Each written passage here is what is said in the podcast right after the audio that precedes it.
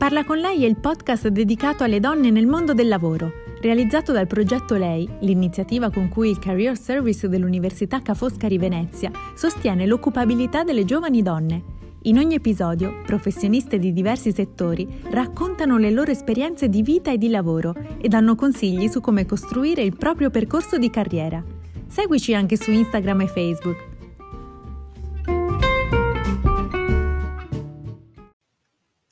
Buongiorno e bentrovati ad un nuovo episodio di Parla con lei, la rubrica settimanale dedicata alle donne nel mondo del lavoro in collaborazione con il Career Service dell'Università Ca' Foscari di Venezia. Oggi parliamo di una startup tutta al femminile, una startup innovativa. Abbiamo con noi la presidente di Venice, Michela Signoretto. Buongiorno Michela. Buongiorno Gloria, buongiorno a tutti. Grazie per esserti collegata con noi oggi. Michela, eh, Venice innanzitutto ha un bellissimo nome che già contiene in qualche modo la mission di questa startup. Qual è? Beh, hai detto giustamente, Venice non solo la mission ma anche eh, l'identità, nel senso che mh, mm, la nostra startup è una startup eh, fatta da donne, ma da donne con forti radici nel territorio e quindi molto legate a Venezia.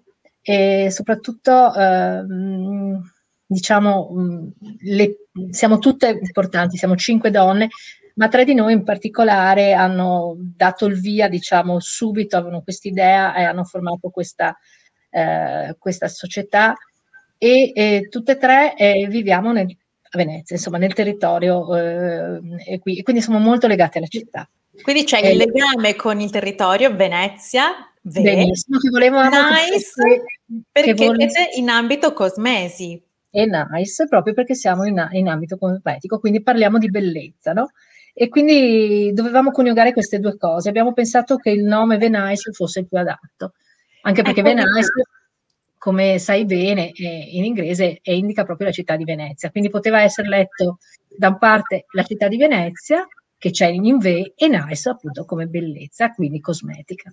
È bellissimo come nome, avete trovato proprio un, un, nome originale.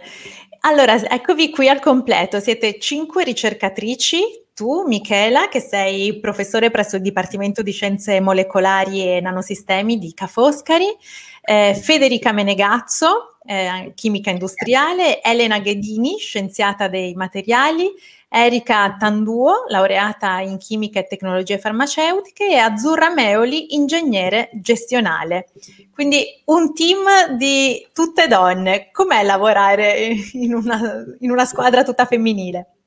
Ma è bello, io ti dirò, eh, Elena e Federica lavorano con me ormai da 30 anni perché facciamo parte anche dello stesso gruppo di ricerca e ci siamo sempre trovate bene. Abbiamo un, un gruppo uh, di ricerca che è la presenza femminile è molto forte, diciamo, perché io penso che quando c'è una donna che in qualche modo eh, riesce ad arrivare a, a, occupare una posizione, diciamo, che ti permette poi di avere altre persone, ehm, non parte con i paraocchi, quindi anzi, forse abbiamo una maggior sensibilità e, e sembriamo quasi una calamita no, per le altre donne e quindi si riesce a a crescere, a far crescere anche, anche le altre donne. Quindi eh, bene, secondo me bene, noi, io ti ripeto, io, Elena e Federica, eh, siamo insieme da 30 anni, insomma, 30 anni magari un po' meno loro, perché io ho cominciato a 30 anni, loro 25, 21, ma insomma una, molti anni e lavoriamo benissimo assieme, proprio molto bene. Fatto sta che infatti, oltre a lavorare all'università perché anche loro lavorano all'università, abbiamo deciso di lavorare, diciamo, anche in qualcosa che è un po' esterno all'università, anche se strettamente correlato all'università. E qual è stata la molla, la spinta che uh, vi ha condotto appunto in, questo, in questa decisione di mettervi in gioco? Diciamo che era una, una cosa che volevamo da tempo, da tanto tempo, pensavamo, parlavamo, ma quasi quasi, ma perché non lo facciamo? Poi c'è sempre un po' di inerzia, il lavoro, già avendo un altro lavoro, eravamo molto impegnate, quindi era sempre una bella idea che rimaneva un po' là. Poi ogni volta che vedevamo qualche startup così apparire di successo, dicevamo, ah, ma perché non l'abbiamo fatto? Potevamo farlo anche noi. L'occasione è venuta un po' così, certe volte le occasioni vengono, l'importante è saperle prendere, no? E, ehm, abbiamo fatto una domanda per un progetto, era venuto fuori un bando della regione eh, che finanziava dei progetti. Noi da un po' di tempo lavoravamo su, in questo ambito, nell'ambito cosmetico, abbiamo deciso di applicare, abbiamo fatto una, appunto una call che fra l'altro l'abbiamo chiamato Venice proprio perché era nell'ambito cosmetico. Il progetto è passato, è stato finanziato e nel finanziamento prevedeva, a parte l'acquisizione di una persona che appunto è Enrica, Eric, Enrica, la, una delle, la quarta socia, diciamo. Sì. E in più questo progetto prevedeva uh, il, il fatto che avrebbe coperto le spese di avvio di una startup. Le, le, spese di avvio, di pubblicità, quindi vuol dire la creazione del sito, vuol dire un po' di bigliettini da visita, un po' di delle spese di avvio. E, e, quindi abbiamo detto, boh, insomma, questa volta abbiamo anche questa scusa, eh, cioè non possiamo più mascherarci dietro il fatto che non vogliamo spendere soldi, non vogliamo fare cose, cioè non ci rischiamo niente, buttiamoci. E allora abbiamo pensato di farlo, ci siamo informati, abbiamo visto che bisognava costruire un business plan, bisognava cominciare a pensare anche in modalità diversa rispetto a quello che pensiamo noi. Noi eravamo tutte, tra virgolette, scienziate, eh, a, ci serviva un approccio diverso, un approccio magari più economico, manageriale che noi non avevamo. E ci siamo rivolti quindi all'interno della nostra università e, che offre dei servizi molto buoni eh, per quanto riguarda proprio eh, l'aiuto al, diciamo, al, al personale, alla, alle persone che lavorano all'interno dell'università, se vogliono fare una, un'attività esterna, cioè tipo terza missione, una, e ehm, in questa collaborazione ci hanno fornito questo aiuto nella realizzazione business plan e ci ha aiutato una, una loro collaboratrice che è appunto Azzurra Meoli, fra l'altro la quinta socia, e che ha fatto un po' da, da mh, tra noi, diciamo, era il, il, canale che univa noi all'università e che ci dava questa, queste indicazioni su come eh, costruire questo business plan, e come andare avanti per l'aspetto appunto eh, manageriale. E, e, quindi insomma siamo, siamo partite. Quindi è una squadra anche eh, piuttosto eterogenea perché vedo appunto eh, età diverse, quindi esperienze diverse, background diversi, però la, sicuramente insomma la bellezza è proprio trovare questo valore femminile che, che vi unisce e questa passione. Quindi Venice, eccola qui, eh, le designer molecolari della cosmetica, eh, nasce con eh, questa mission, innovare il mercato della cosmesi con formule e soluzioni smart in economia circolare. Ci racconti cosa si intende? Certo. Allora, ehm, come credo ormai è abbastanza risaputo, l'economia si sta muovendo da un'economia lineare a un'economia circolare. Cosa vuol dire? L'economia lineare è basata sul fatto di prendere una risorsa, trasformarla, utilizzarla e dopodiché lo scarto viene eliminato. Ovviamente questo ha portato a tutta una serie di conseguenze, di problematiche, dal fatto che le materie prime cominciano sempre più a scarseggiare, il fatto che siamo sempre in un mondo più inquinato, eccetera, eccetera. Da qui invece nasce appunto la nuova filosofia che è quella dell'economia circolare, quindi riuscire a far diventare uno scarto una materia prima. La materia prima quindi viene lavorata, viene eh, formulata, viene utilizzata, diventa uno scarto che a sua volta può essere in qualche modo rientrare nella filiera. Ovviamente per fare questo eh, bisogna pensare che eh, questa catena deve essere una catena eh, chiusa in ogni suo punto, quindi non limitato alla scelta della, della materia prima di partenza, no? che nel nostro caso è una biomassa, una biomassa che possiamo definire non tanto di scarto, ma più che altro una biomassa di riciclo, io la definirei. E, e sul fatto che poi mettendoci la tecnologia siamo riusciti a, a fare un processo che anche dal punto di vista proprio di processo fosse un processo sostenibile. Cosa vuol dire fare un processo sostenibile? Vuol dire fare un processo dove vengono ridotti i consumi di acqua, dove non bisogna andare a alte temperature, quindi non c'è un consumo di energia. Quindi nostro, eh, la nostra idea è stata proprio questa di riciclabilità, cercare, trovare un filo di partenza e di chiusura che fini, e la fine coincidessero e che negli step intermedi, in tutti gli step intermedi, si tenesse conto che ogni piccola parte deve andare a guardare la sostenibilità. Ripeto, sostenibilità non solo ambientale, quindi mh, legata al, al, problema del nostro mondo, ma anche poi basata su una sostenibilità anche di, mh, se vogliamo, ehm, economica, perché ci deve essere anche un risparmio. E c'è un risparmio, perché se pensiamo allo smaltimento del rifiuto, lo smaltimento del rifiuto è uno dei costi più alti molto spesso di un processo produttivo e, e quindi andiamo a minimizzare anche questo, questo, questo aspetto. E, ehm, un esempio di progetto molto interessante a cui avete partecipato è Hair e AgriFood Innovare Riciclando. In cosa consiste?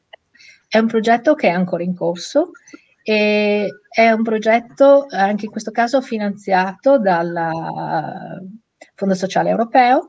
È un progetto che è, legato a un po' quello che è la nostra tematica, cioè la, uh, partire da una biomassa, in questo caso siamo partite dal carciofo, eh, e mh, da questo carciofo eh, mh, ricavare degli estratti, delle materie prime che possono poi essere inserite all'interno di un prodotto eh, da utilizzare per la cura del capello. In realtà abbiamo sviluppato tutta una serie di prodotti, non uno solo, dalla maschera per capelli al, al trattamento, all'olio, quindi anche in forme diverse, in forma di gel, di creme, di liquidi, di emulsioni.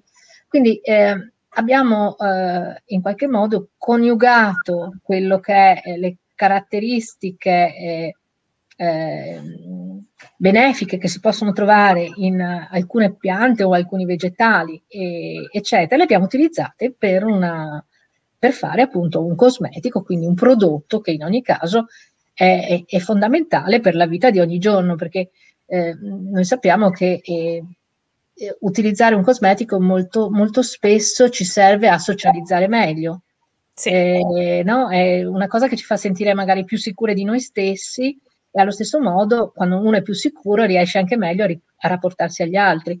Quindi eh, ecco, la nostra, la, nostra, la nostra, idea un po' è, è questa.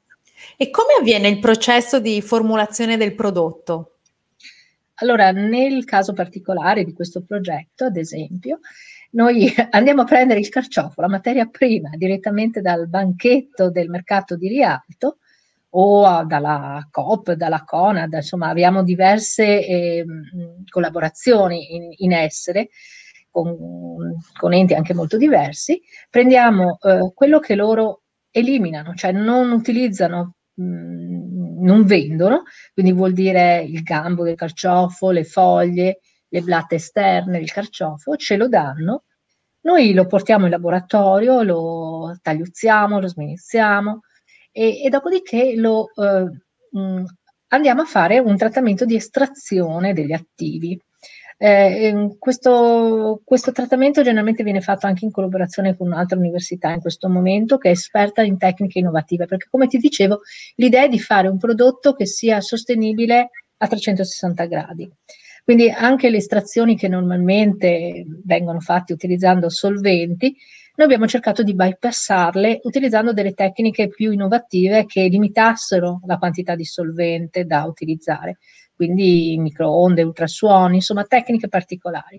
Con queste tecniche riusciamo a estrarre degli attivi, che sono ad esempio non so, polifenoli, che sono delle sostanze che combattono lo stress ossidativo, quindi il fatto che la pelle invecchi, eh, le rughe, ehm, oppure delle altre sostanze che possono servirci per mantenere, ad esempio, ehm, la morbidezza della pelle. Quindi estraiamo tutti questi attivi e questi attivi vengono poi eh, uniti assieme, cioè insieme a costruire quella che è proprio la, la nostra base. E la base che poi può essere pensata sia in forma liquida, quindi emulsione, o in forma di gel o in altre forme. Però tutti i componenti sono componenti, come ti dicevo, di estrazione o eh, vegetale, per lo più vegetale o minerale. In ogni caso sono sostanze ehm, eh, sostenibili. Ed è un processo replicabile anche in scala industriale?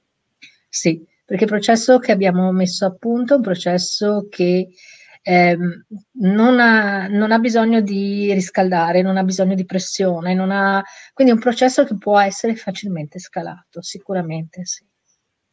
Cosa cercano oggi i consumatori nella cosmesi? Beh, i consumatori sono molto attenti a, a quello che è la problematica, soprattutto quello che riguarda eh, il, il, problema ambientale. Perché? Perché ovviamente il cosmetico non è come un farmaco, no? E il farmaco uno lo prende perché deve prenderlo e quindi è disposto a tutto, a prendere qualsiasi cosa pur di sentirsi bene. Il cosmetico è qualcosa che ci fa sentire bene, ma non ha eh, non è un, un, qualcosa di necessario, quindi possiamo anche in qualche modo fare una selezione e la selezione viene fatta in base a tante caratteristiche, no? Che sono delle caratteristiche sensoriali, quindi l'odore, il sapore, eccetera, eccetera, ma sono anche quelle che noi abbiamo, noi come persona, quali sono i nostri valori. E, e adesso l'opinione pubblica è molto sensibile, ad esempio, proprio alla, um, al, agli ingredienti, da cosa è fatto quella, eh, quel determinata sostanza. Eh, quel Infatti vediamo la crescita del mercato cosmetico naturale stimata entro il 2027. Infatti, che è un mercato, cioè il mercato cosmetico in generale in crescita, però soprattutto il mercato cosmetico legato in qualche modo al, al, al mondo vegetale. Cosa vuol dire? Vuol dire che eh, l'opinione pubblica preferirebbe avere un prodotto con pochi ingredienti, di cui si capisse chiaramente qual è il loro ruolo e qual è la loro provenienza. Eh, una volta venivano usati anche degli estratti da animali, che però mm, in seguito a tutta una serie di problematiche che ci sono state, insomma, malattie che questi animali possono, possono avere, eccetera, e poi possono essere magari trasmissibili, che ha ovviamente spaventato il consumatore. E questo implica che poi il, il formulatore deve ovviamente evitare di inserire queste, queste ehm, ingredienti eh, loro, nel formulato finale. Invece il mondo vegetale è un mondo che piace, perché è il mondo che da sempre, no? Uh, l'erboristeria, qualcosa di alternativo, eh, è qualcosa che piace. E quindi è sicuramente eh, un mercato in crescita, un mercato da perseguire e da, da fare. La tecnologia che avete sviluppato ha delle applicazioni in ambito mh, cosmesi, ma può avere applicazioni anche in altri settori? Sì, in realtà eh, la nostra tecnologia è stato un brevetto poi che ehm, è stato acquisito da Ca' Foscari e adesso è stato venduto a una... Um, sta, o è in procinto, ma insomma siamo proprio alle fasi finali. È stato venduto a una ditta inglese che si occupa di cosmesi, e, ma in realtà potrebbe, poteva essere applicato in, anche in campi molto diversi, in campo alimentare, in campo, non so, delle vernici, le pitture, in qualsiasi, in campo medico, eh, perché aveva anche un aspetto tecnologico importante. Nel senso che eh, eravamo, siamo in grado di controllare il rilascio degli attivi, il che vuol dire che possiamo regolare anche nel tempo il rilascio eh, della specie che ci interessa. Questa è una cosa estremamente importante, ad esempio in campo farmaceutico. Se noi pensiamo in campo farmaceutico, negli ultimi 30 anni non è che ci sono, non ci sono stati tante novità in termini di nuove molecole, nuovi farmaci. Le novità che noi vediamo quotidianamente, diciamo, eh, in giro sono soprattutto metodologie diverse di rilascio del farmaco. No? La classica tachipirina che prima era solo la compressa, poi c'è la compressa effervescente, ci può essere in forma lì. Quindi l'evoluzione è semplicemente stata nella forma diversa e soprattutto nella modalità in cui viene rilasciato l'attivo. Ecco, noi abbiamo ehm, sviluppato questa base cosmetica che è in grado di rilasciare gli attivi in maniera eh, graduale o in maniera controllata. E questo è sicuramente una, un aspetto tecnologico molto importante eh, e che permette però di rilasciare qualsiasi tipo di attivo e quindi di essere impiegata in qualsiasi campo. Quali sono i prodotti e i servizi che offrite? Allora, eh, noi eh, come, come spin-off non vendiamo direttamente sul mercato, quindi il nostro è un lavoro di, eh, di consulenza e di sviluppo di materiali, soprattutto di sviluppo. Eh, come dicevo adesso in quest'ultimo progetto stiamo sviluppando tutta una serie di prodotti per i capelli, eh, ma questa è un'esigenza di un altro partner del, del, del, di questo progetto che è un non, lo, non, so se posso dirlo, quindi non lo dico, anche se insomma teoricamente dovrebbe essere scritto. Censuriamo. Eh, censuriamo, che si occupa appunto della, di formulati, di, anzi applica dei formulati, ma li sviluppa anche per la cura del capello. Quindi ovviamente noi stiamo sviluppando, eh, abbiamo preparato questo, questo formulato che eh, adesso, proprio in questi, in questi giorni, è in prova eh, presso questa ditta che lo sta provando direttamente perché generalmente eh, come sai, eh, ovviamente in campo cosmetico, come giusto, non vengono fatte delle prove eh, su, sugli animali, le prove vengono fatte in vitro e noi le facciamo, dopodiché vengono fatte dei, dei test, ehm, ovviamente per vedere la, il grado di irritazione, eccetera, che può dare il, il, il formulato, il fatto che sia uh, stabile nel tempo, non dia luogo a formazione di muffe, di batteri, eccetera, ma soprattutto una volta che ha superato tutti questi step di base, il formulato deve essere testato in vivo, quello che si dice in vivo. E generalmente questo viene fatto in centri appositi in cui ci sono delle persone che si offrono per testare il prodotto. E in questo momento siamo a questo mm, step di, di sviluppo, diciamo, del nostro prodotto. Abbiamo passato tutti gli step precedenti, quelli che ti ho appena detto, quindi il test eh, che ha comprovato la bontà del farmaco, del, farmaco, scusami, del, nostro, eh, del nostro prodotto, eh, che non dà nessun tipo di irritazione o di controindicazione all'utilizzo. Abbiamo visto che è un sistema stabile, che non, non si rovina col tempo. Adesso lo stiamo sperimentando per capire eh, come viene, ehm, mh, come il cliente lo sente, no? E anche chi lo deve utilizzare. Quindi pensiamo in un salone di bellezza, il parrucchiere che deve mettere questo prodotto sulle teste delle, delle persone. Certo. Allora, che sensazione ha lui? Se il prodotto è facile da applicare, è difficile da applicare, le sensazioni che danno, perché poi alla fine il cosmetico molto spesso i test finali, eh, eh, questi test che sono sensoriali, risultano quasi più importanti dei test veri di efficacia. Cioè il fatto che il farmaco veramente penetri, veramente agisca, è importante ovviamente, però eh, in pratica è molto importante il test sensoriale. Quindi questo è l'aspetto più importante, il fatto che alla fine il, l'odore il profumo, sia un odore gradevole, che se c'è un profumo il profumo perduri nel tempo, eh, che eh, se lo devo spalmare sia facile da spalmare, che non mi dia sensazioni di unto, insomma tutti questi test eh, che devono essere fatti direttamente ovviamente sulle persone eh, adesso insomma le, li, li, stiamo, li, stiamo, facendo. E Ovviamente, che linee di prodotti avete sviluppato? Sì, eh, in questo caso, come dicevo, sono eh, dei prodotti per questo tipo di, di cose sono tutta una serie di prodotti per la cura del capello.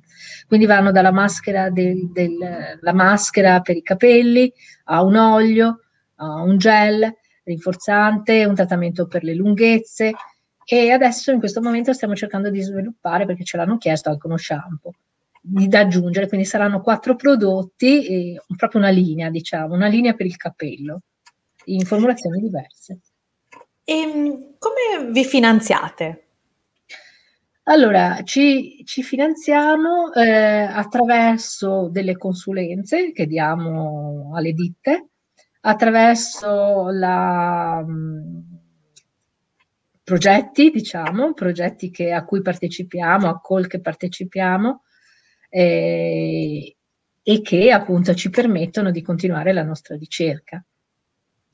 abbiamo avuto um, anche molte anche diverse offerte proprio di um, uh, andare sul mercato, diciamo direttamente, eh, magari di persone che si offrivano di, uh, di prendere magari la maggioranza delle nostre azioni e realizzare quello che vuol dire proprio il grande laboratorio che poi con i ganci sui mercati stranieri, eccetera, o anche italiani o quello che si vuole. È una Però strada che state valutando? Mh, mm, diciamo, ne abbiamo avute diverse, non le abbiamo mai prese in considerazione per diversi fattori.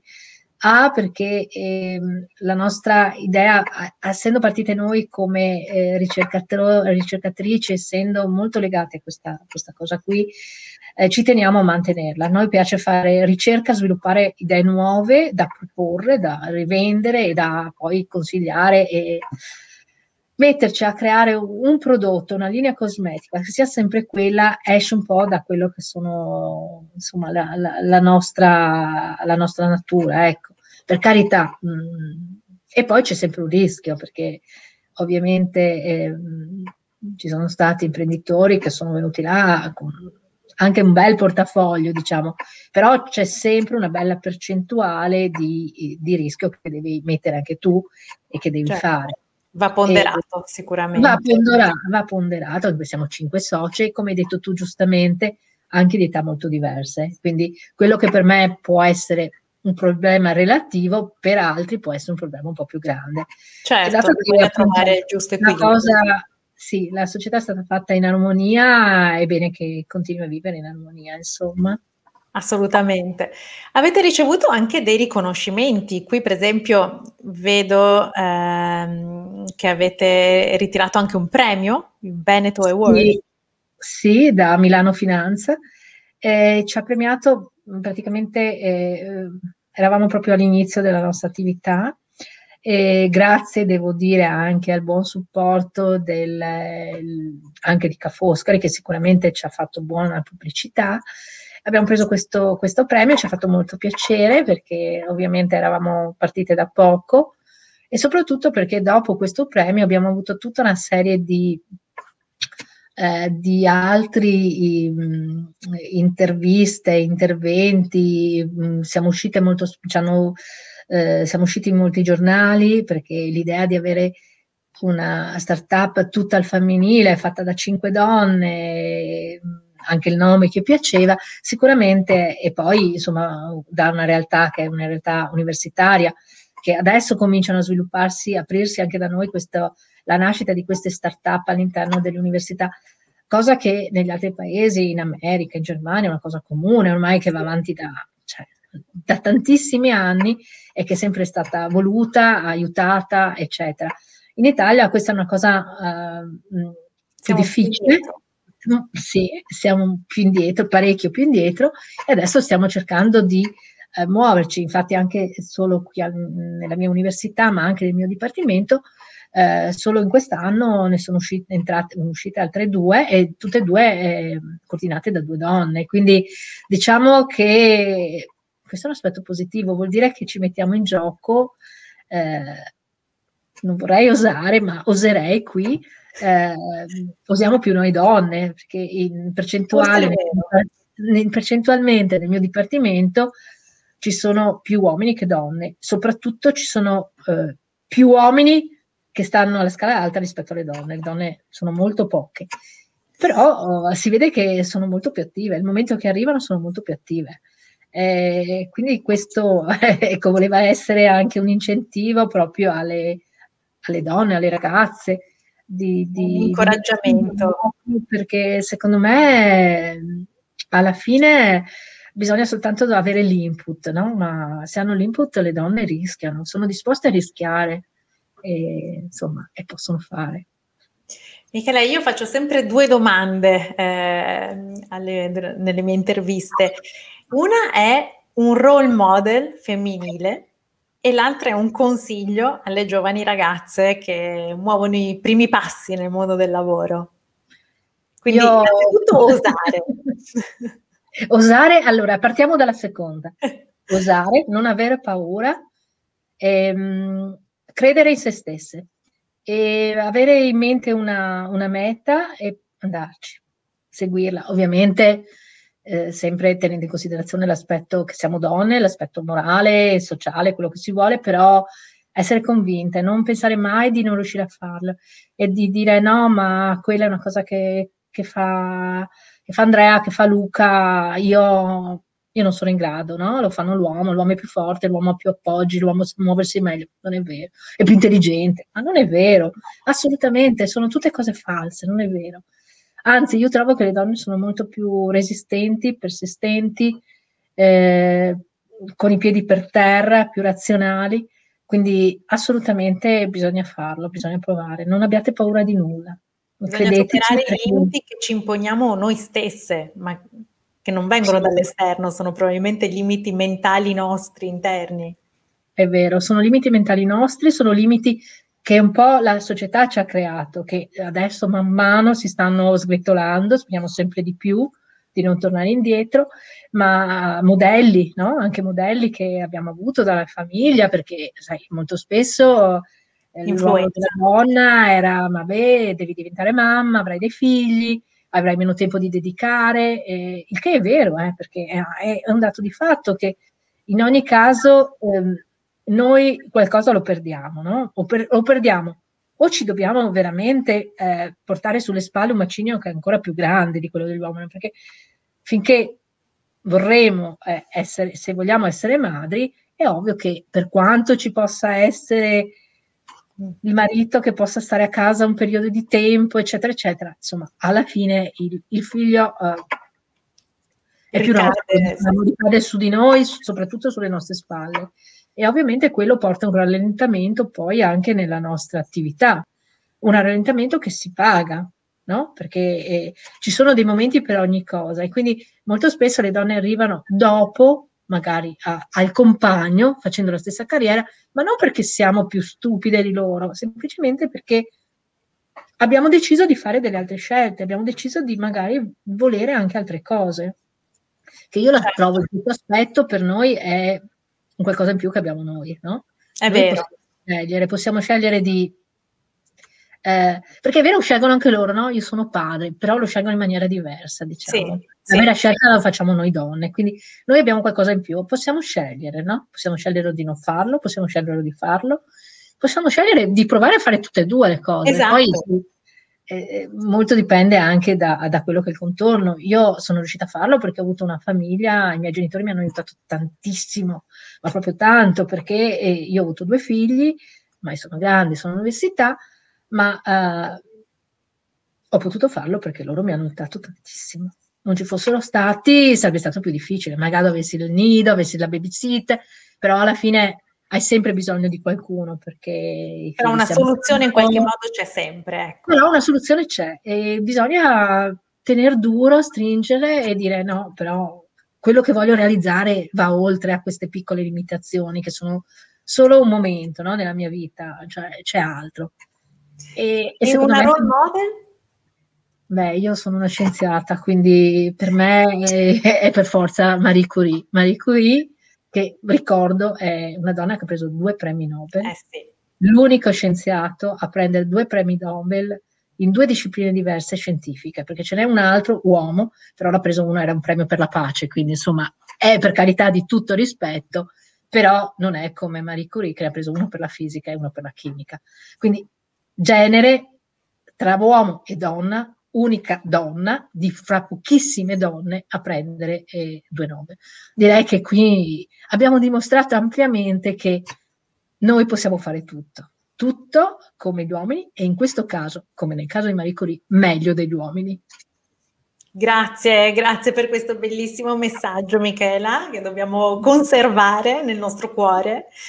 Io ti ringrazio, ringrazio chi ci ha seguito e vi do appuntamento a giovedì prossimo per una nuova puntata di Parla con lei. Ciao, Ciao grazie per Michela Signoretto. Grazie mille, buongiorno a tutti. Ciao. Buongiorno.